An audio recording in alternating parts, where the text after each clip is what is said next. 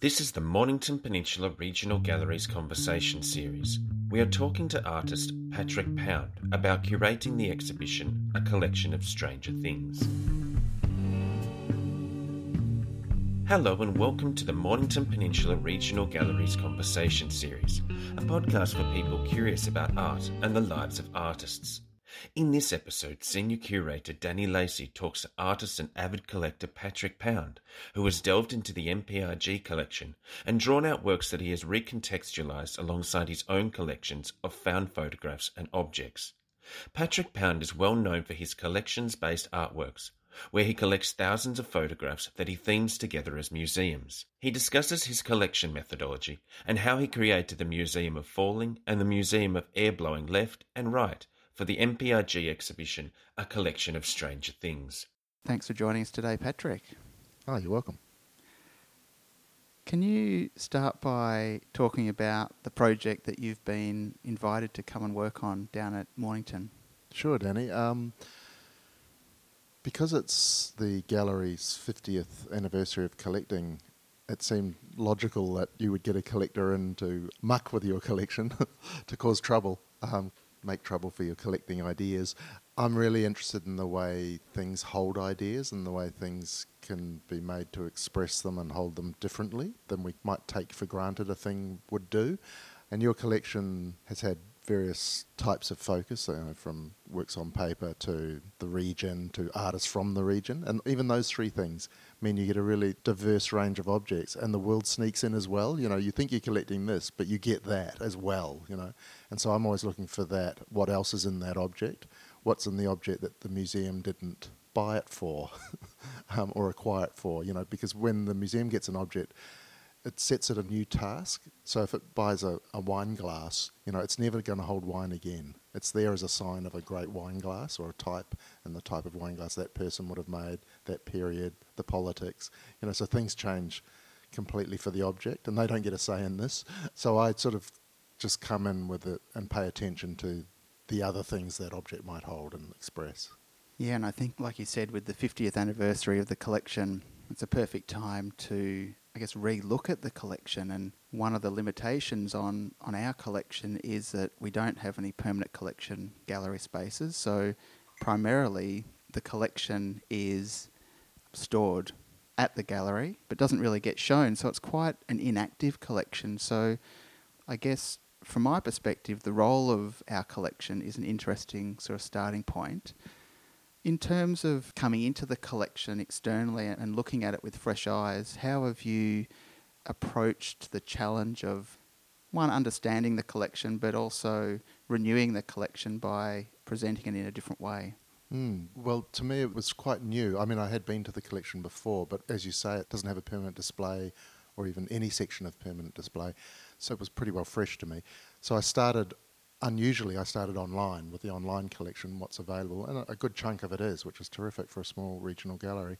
So that was really useful. And then, of course, when you're looking through things, you're using search terms and search methods. You know, this is a work on paper, this is a piece of glass, this is something else. So that categorizes things in one way. But then pretty quickly, your memory starts playing games and categorizing them in other ways. You know, you see a boat heading left, then you see a boat heading right, and you think those two boats are the same, but what happened there? And then I think, oh, I own a photo about that, or I, I should get one for it. So I try and then put in new categories. So I would find, you notice, of course, there are traditions like drawing people from behind in the studio. So I thought I'm getting behind the collection. So I thought I'll literally do that and I'll find things that are from behind and then I'll put them with my things from behind which I found photographs of people from behind. So unusual ways of categorizing things, which then puts odd things together. And I like to see how they'll speak to each other and make us rethink them a little. Not in any great pretentious way, but just you see them afresh. You know, it's like when you use a word, if you say it 10 times, it starts to lose its meaning. If you repeat the word and the word and the word and the word, it starts to just sound like weirdness. And we do start to take pictures for granted, you know, so if you put them in a new context, it, you see them afresh, but you also, if you put them with something else, you know, you put two things together and the world changes slightly, you know, and both of those things are affected a little bit as well. Hmm. And I like that idea that it challenges the collection a little way in the fact that we're, we're revealing the works that have been hidden for so long, but also recontextualizing them as well with your practice and your form of collecting. Yeah, the works get a sabbatical from their usual job, and they get a break from that job, a holiday, um, a busman's retreat. But they're not harmed in the process. You know, they still they still have their own wall power and their own meaning, and the, they don't interfere with what the artist did at all. They just get seen differently for a little while. Yeah, which does no one any harm, I don't think. Yeah. In your excavation through our collection, what are some of the stranger things that you've come across or surprising works? Oh, well, you've got quite a range because you've got physical objects and works on paper and paintings and all the traditional medium. But for me, it's more how they can surprisingly hold an idea. So there'll be a picture of a beautiful little watercolor. In fact, there were two of them of these fallen logs on you know on a beach front or near a beach front. And I, I have a museum of falling, which you know is full of objects and photographs and things that hold the idea of falling. Everything from a toy of the Niagara Falls to a model of someone fallen off their sleigh. And these two beautiful little paintings, you'd never think of them as being about falling, but you put them in this museum of falling as bookending it, and suddenly they become, oh, that tree has fallen, you know.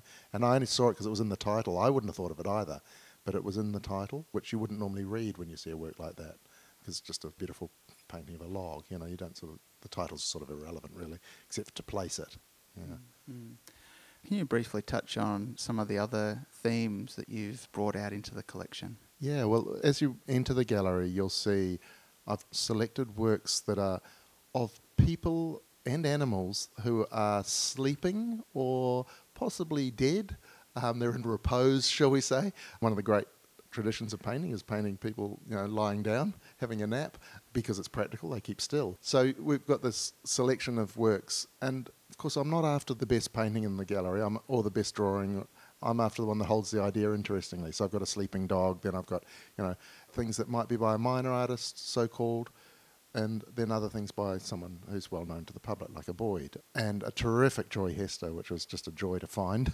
I say I'm not after the great paintings, but of course it's always a joy to find one of those, and it's a terrific object. And uh, then what I did is I set myself the challenge to find a photograph of someone, I found snap, you know, a vernacular snap from someone's abandoned family album that ends up on the internet, that great unhinged album. And I shopped until I, f- it's a shopping project, my artwork. So I shopped until I found one that matched formally, really, and visually each of those pictures, which was quite a challenge and quite a joy to solve that puzzle. So all of my work is a bit like a puzzle, and of course all collections are puzzles, but it's already solved, and your job is just to work out how it fits into the puzzle. Yeah. Hmm. And I guess moving into the subsequent gallery next to the gallery that you enter into, there's a collection of pairs on one of the walls. I want to talk about those Yeah, I'm, I'm interested in the idea of pairs of things because, of course, everything from Noah's Ark, you know, we do tend to think in pairs and this goes with that and what's difference, you know, difference and similarities. And, of course, binary logics and the internet system of algorithms finding Google similar searches and near neighbors, they call it, in this system that eBay would use and search engines use and libraries use. So I'm very interested in that as a collection methodology. So I'll find two clouds that look the same or other forms of doubles. So I think how does it hold the idea more interestingly? So there's a Captain's Cook's Cottage etching, I think it is. It's a little thing, very minor work, but it's a lovely idea of the double because the cottage is a double. It's the only one in that display, I think, where there's not two things. So you've got to work out how it fits. So that's the challenge. And then I've found one example where, where I have two photographs that fit because there's two stairwells, and I found photographs of similar stairwells to go alongside these things. So it's, it's a bit like a, a game of memory and a puzzle, and sort of like a jigsaw puzzle or a, maybe even a crossword puzzle where you you've already been given the, the answers and you've got to work out the clue, you know. And the clue is the title. It's, it's always given to you, but the challenge is to work out how it fits. Yeah. Mm. I guess just speaking more broadly about your practice and talking about ideas and inspiration, where do your ideas come from? I think Borges was asked this, and he said, "I think them up." I've never been able to top that. Uh, yeah, one thing leads to another, just the way a collection does. You know, you, you know, like most artists, I started collecting things to inform the work, and then with me, they became the work. You know, the collection is my medium, and so your collection becomes grist to my mill in a way. But how do I think up the ideas? Well, I'll see something, and sometimes it's a formal relationship, and sometimes it's more an idea thing. You know, so in this exhibition, I've got I saw two of your works had captured air in them. You know, there's two sails, and I thought, oh, that's really beautiful. One was heading left, one was heading right. And I collect air heading left and air heading right through found photographs. So I've arranged those so as you turn left, the air goes left and you know through the path. It could be through the someone's blowing some candles, or it could be through their hair in the wind, or it could be through a sail or a cigarette, or you know. So very subtly, you realise you've got photographs and paintings of something you can't see, which is the air. And I really like the idea that all representational art is representing something you can't, that isn't there. You know, it's making something out of nothing. And I really like testing that and pressing it. Hmm. A couple more questions, nearly finished. To begin with, what drove you to be an artist to begin with? Oh, it's funny. Um, it's probably a little unusual in a way. In my family, the art was sort of already there. It wasn't that unusual. My father was a drama lecturer, and mum worked in an archive of Māori and Pacific Island music, and there was always art in the house. And My brother was an art historian. He'd been to art school, and he was 14 years older than me, so there was that model there. So it wasn't like, oh my God, he's going to do art. Why would he do that? It was always like almost normal. It wasn't the only thing I considered doing, but um, yeah, so it was quite normal. I always say that just to make it that it wasn't exceptional. Like in a lot of people's families, it is quite an unusual thing to do. For me, it wasn't. My sister was an opera singer, so the arts were sort of just like playing cricket for a living, really. Mm-hmm. Yeah, and for me, it's a beautiful. You know, I make the joke. It's a lifestyle choice. It's a way of living, but it's not a very good way of making a living. You know. well, that rolls into my next question about how you sustain your practice and how. Mm you sustain that longevity as well. You've been practicing for a number of yeah, years. Yeah, yeah, I'm old. Thanks, Danny. Uh, yeah, it has been a long time. Well, I cheated. I was a house husband for many years, of course, so my wife funded my art career, really. And then I've always been quite lucky in that it seemed logical to carry on. um, yeah, one thing led to another. But more recently, I've taken up a teaching post, but for 25 years I didn't in Australia and then didn't work. Um, and when my children hit their 20s, it was hard to call myself a house husband. So I ended up teaching at Deakin University. And it's been, in some ways, a great pleasure. Certainly the money's a pleasure coming in. That's a change. So to fund my collecting habit, I almost have to change. It'll be harder to, to reverse out of this, you know, to change the way I work. You know, I might have to make it street finds or something because mm. I still collect from op shops and you know very cheap things, and even the photos are cheap. But because I buy thousands of them, they're not cheap en masse.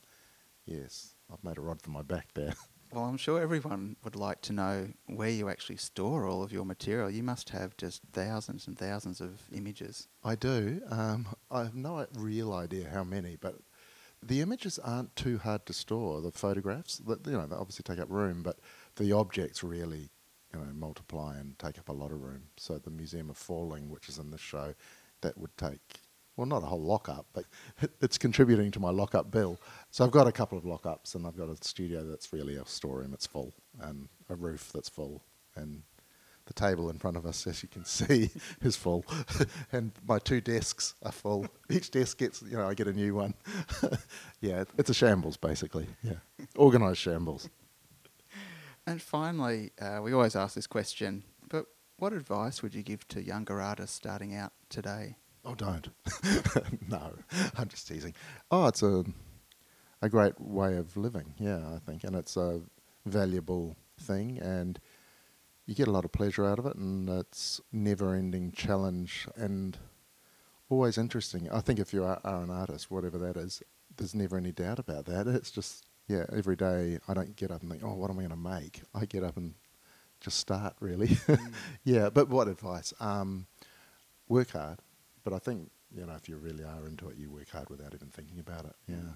Mm. Well, thanks for being part of this recording, and thanks so much for uh, working with us on a collection of Stranger Things to help us look into our collection and reveal a whole range of quite beautiful and stunning works. So, thank you. Oh, it's been great fun. Thanks for listening to our conversation series. Mornington Peninsula Regional Gallery is the region's major cultural facility and is supported by Mornington Peninsula Shire and other partners.